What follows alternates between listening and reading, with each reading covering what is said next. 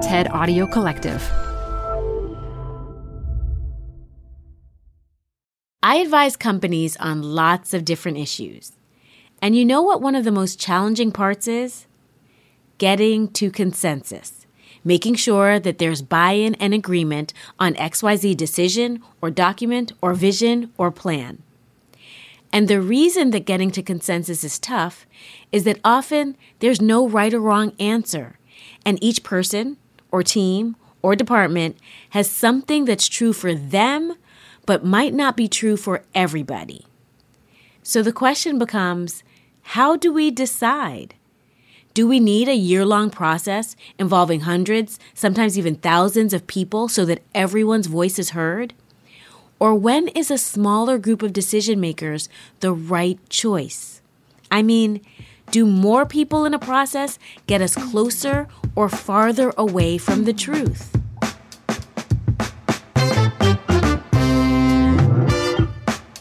I'm Modupe Akinola.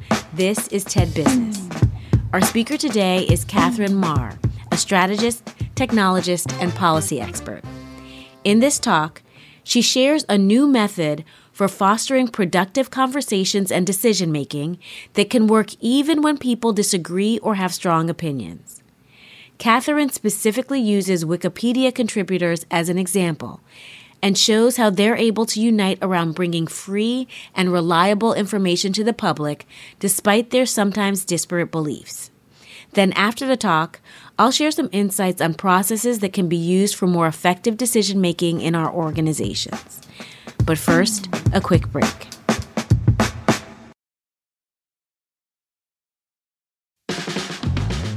This show is brought to you by Schwab.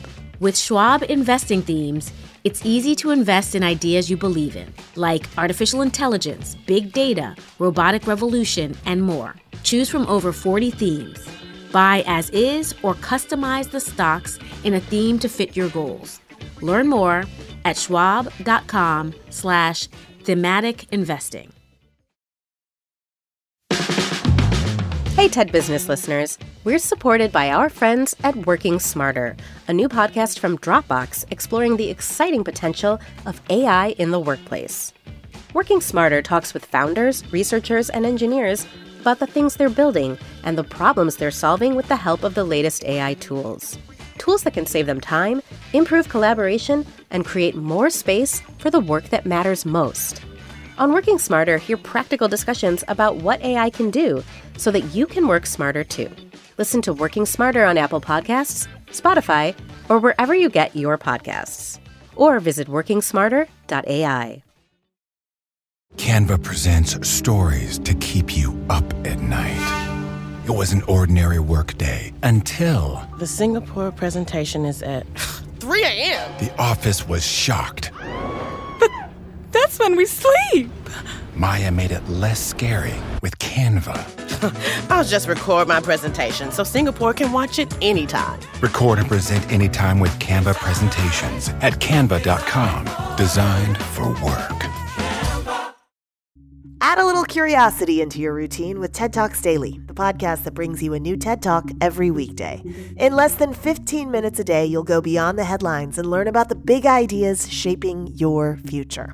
Coming up, how AI will change the way we communicate, how to be a better leader, and more. Listen to TED Talks Daily wherever you get your podcasts. Uh, it is lovely to be with you here this evening. So, as you just heard, my name is Katherine Maher, and I used to be, until very recently, the CEO of the Wikimedia Foundation, which is the organization behind Wikipedia. And my tenure coincided with a very strange time for information a global crisis of fake news and disinformation, which meant that our free knowledge movement really sort of stood alone. At the same time, too, we saw a collapse in public trust around the world in many of our critical civic institutions. And one of the reasons for this collapse in public trust in things like public science and an independent free press, and even perhaps in the idea of democracy itself, is that people around the globe are increasingly skeptical about the ability of these institutions to respond to our future challenges and changing needs. And yet, during this time, trust in Wikipedia actually went up, something that surprised us as much as anyone. And so I started wondering what is it about this organization, this radical experiment in openness, self governance, and amateurism and volunteerism that made it so different? And I've come to believe that in many ways, the things that made Wikipedia implausible are actually what prepare it to respond to our changing world and make it a place that people love and trust. And so, one of the things about it, of course, is that it is edited entirely by volunteers, ordinary people from all over the world. All of the decisions about encyclopedic content and organizational policies take place in a transparent and open fashion.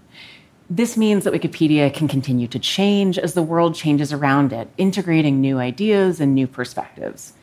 But I think one of the most critical things that I found really important is that its model pushes us to work together into deliberation and into conversation so that the end result is something that most of us feel is reasonable and fair. Now, easy enough for some things, like articles on animals with fraudulent diplomas, which is a real article on Wikipedia. But what about the hard things, the places where we are prone to disagreement, say politics and religion? Well, as it turns out, not only does Wikipedia's model work there, it actually works really well. Because in our normal lives, these contentious conversations tend to erupt over disagreement about what the truth actually is. But the people who write these articles, they're not focused on the truth. They're focused on something else which is the best of what we can know right now. And after seven years of working with these brilliant folks, I've come to believe that they are onto something. That perhaps for our most tricky disagreements, seeking the truth and seeking to convince others of the truth might not be the right place to start. In fact, our reverence for the truth might be a distraction that's getting in the way of finding common ground and getting things done. Now, that is not to say that the truth doesn't exist, nor is it to say that the truth isn't important. Clearly, the search for the truth has led us to do great things, to learn great things.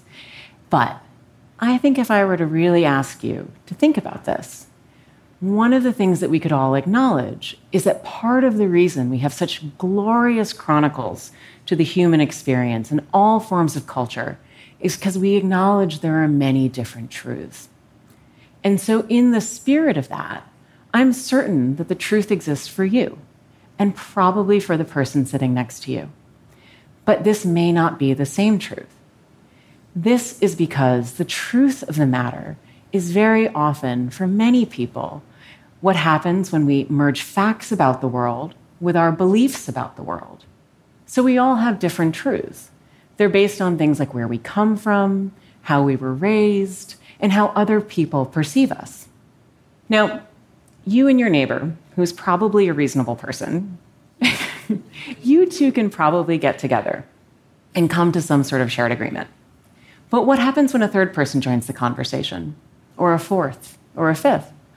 What happens when we try to expand this out to the scale of all 7.8 billion of us?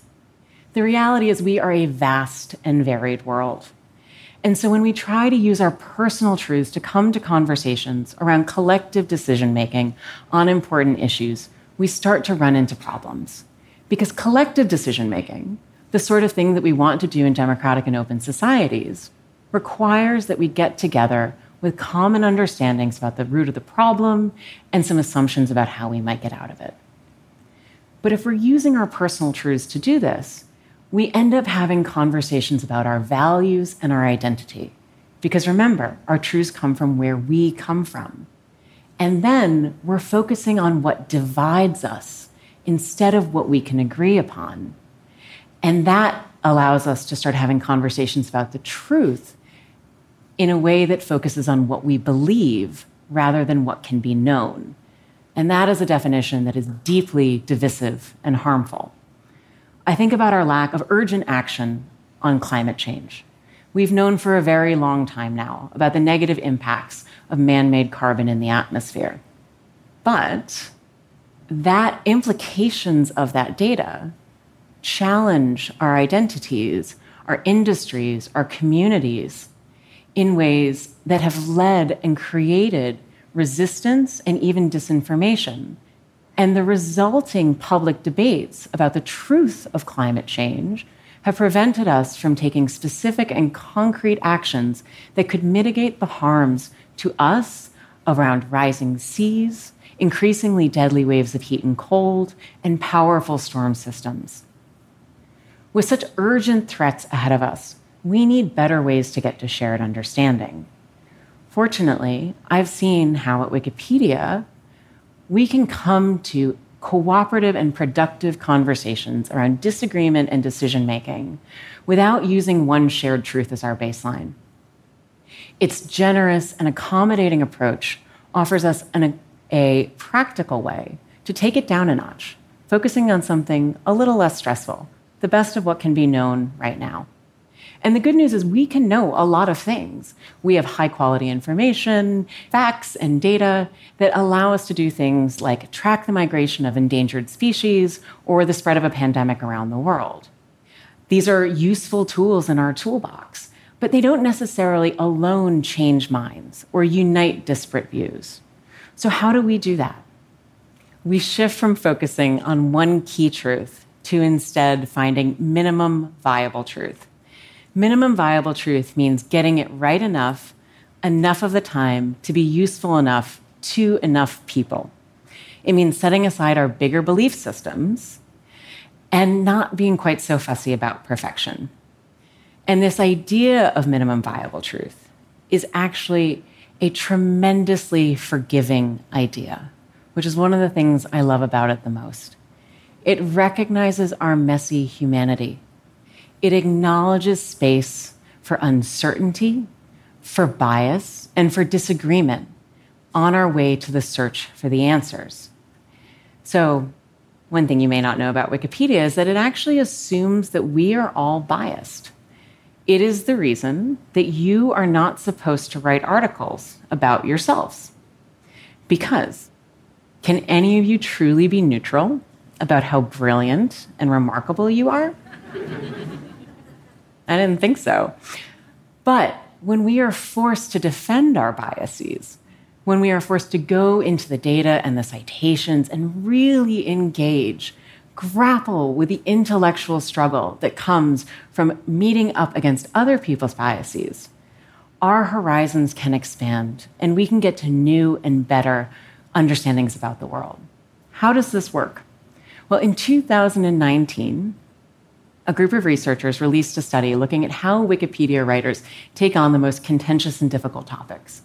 And what they found was that the system actually works really well. These are some of the best articles on Wikipedia. And many of them are written by people who fundamentally disagree with one another.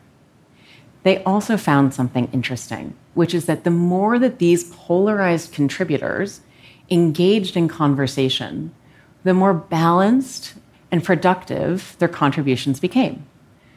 Which means that Wikipedia may be one of the only places on the internet where disagreement actually makes you more agreeable.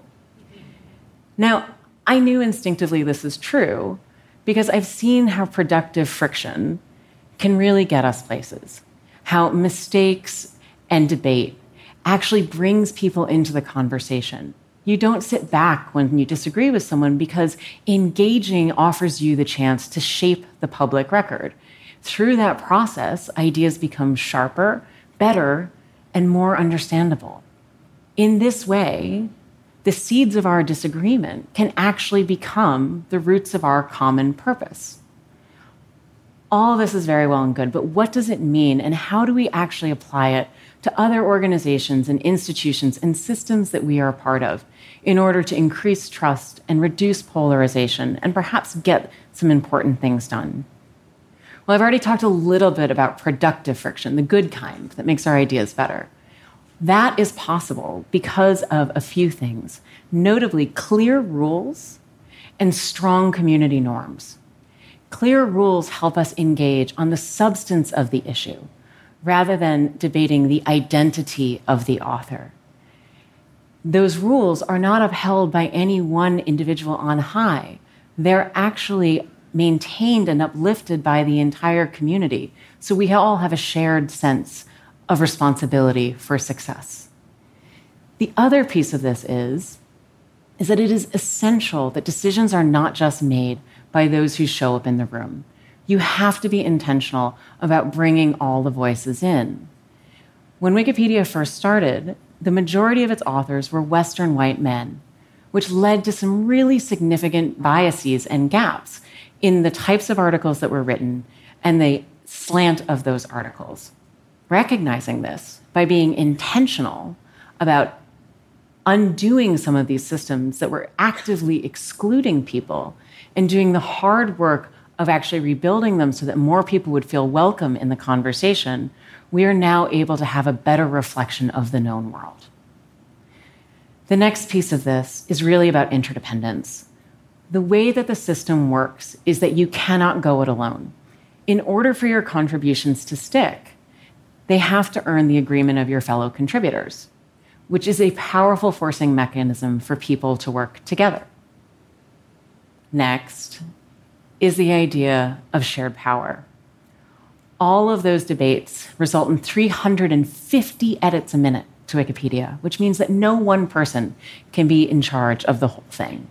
You have to let go of power. You have to give it to other people. You have to trust in their ability to manage the areas of their own expertise and interests. And by doing so, you earn their commitment and agency to make this project work. It also requires humility because you're going to get it wrong some of the times. But getting it wrong some of the time is worth it for getting it right most of the time. And speaking of time, you have to have a very different relationship to urgency. So much in the world is about moving fast, but moving fast has actually broken a lot of things. It's broken our trust. It has undermined our confidence in many of our systems of governance, perhaps even our faith in democracy itself. By slowing down a little bit and bringing the conversation in, by listening with sincerity, debating with respect, consulting widely, and weighing difficult decisions with candor, you can actually build systems that endure. But most importantly, you can build trust that quality that is in such short supply right now. And trust in one another is what we need in order to weather uncertainty and take brave action. So, what I'm asking all of you today is to set aside your own personal truth for just a minute for the opportunity to sit in someone else's. It's to endure the productive friction of coming to common agreement with someone who you may not agree with or perhaps even like.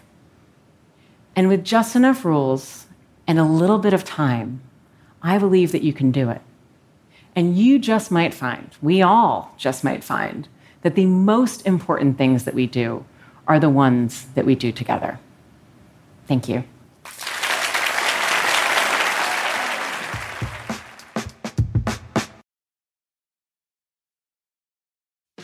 Support for TED Business comes from Odoo. What's Odoo? Well, Odoo is an all in one management software with apps for every business need. Odoo has apps for CRM, accounting, sales, HR, inventory, manufacturing, and everything in between. And they're all in one easy to use software. And the best part about Odoo? All Odoo apps are integrated helping you get things done faster and more efficiently. So when you think about business, think Odoo. To learn more, visit odoo.com slash tedbusiness. That's O-D-O-O dot com slash tedbusiness. This show is brought to you by Schwab. You're here because you like to keep a pulse on trends in technology. Well, now you can invest in what's trending in artificial intelligence, big data, robotic revolution, and more with Schwab investing themes. It's an easy way to invest in ideas you believe in. Schwab's research process uncovers emerging trends. Then their technology curates relevant stocks into themes. Choose from over 40 themes. Buy all the stocks in a theme as is or customize to better fit your investing goals, all in a few clicks. Schwab Investing Themes is not intended to be investment advice or a recommendation of any stock or investment strategy. Learn more at schwab.com slash thematic investing. I find Katherine's idea of minimum viable truth to be so interesting. It reminds me of a question I often have my students ask themselves What do I need to believe to feel okay with this decision? And I know Katherine talked about setting aside our beliefs, but what I want people to think about is what is the one thing I need to accept in order to say, okay, we're going to go for this decision. It's a question that, when answered, clears the path to move forward without getting caught up. Because there are many things that can and do hold up decision making in our organizations. Think about analysis paralysis, inertia, egocentrism, too much or too little data, lack of motivation, sunk cost fallacy. The list goes on. But if we want to encourage productive decision making at work, here are a few other things we can do in addition to accepting the minimum viable truth. In 2019, McKinsey & Company conducted a survey of more than 1200 managers from a range of companies across the globe on decision making. Their findings showed that it's helpful to first break down decisions by type, then figure out who's responsible for that decision. For example, there are big bet decisions, which are infrequent but usually high risk. A potential acquisition would fall under this category. A decision this big would be handled by the executive team, and to improve this process, have half of the group argue for the potential decision, while the other half prepares an argument against the potential decision. And what do we do with cross cutting decisions? An example being new product launches. These happen a little bit more frequently than big bet decisions and would be led by senior management who could benefit from a well coordinated process that helps clarify objectives, measures, targets, and roles. The last decision type is delegated decisions. These are very frequent and low risk, like hiring or making marketing choices. The people who should be responsible for these decisions are the individuals or teams who are closest to the work. When higher ups give employees the autonomy to make the final call on things that will impact them the most, employees feel more empowered, and that empowerment helps them commit to whatever judgment call they've made in a given situation. So take a moment to think about a decision you know you're going to have to make it work soon. Choose a difficult one. Could one of the practices above be helpful? I would encourage you to try one on for size. That's it for today. This episode was produced by Kiara Powell and fact checked by Matthias Salas. Special thanks to Anna Phelan, Michelle Quint, Corey Hajim, and Colin Helms. I'm Modupe Akinola. Talk to you again next week.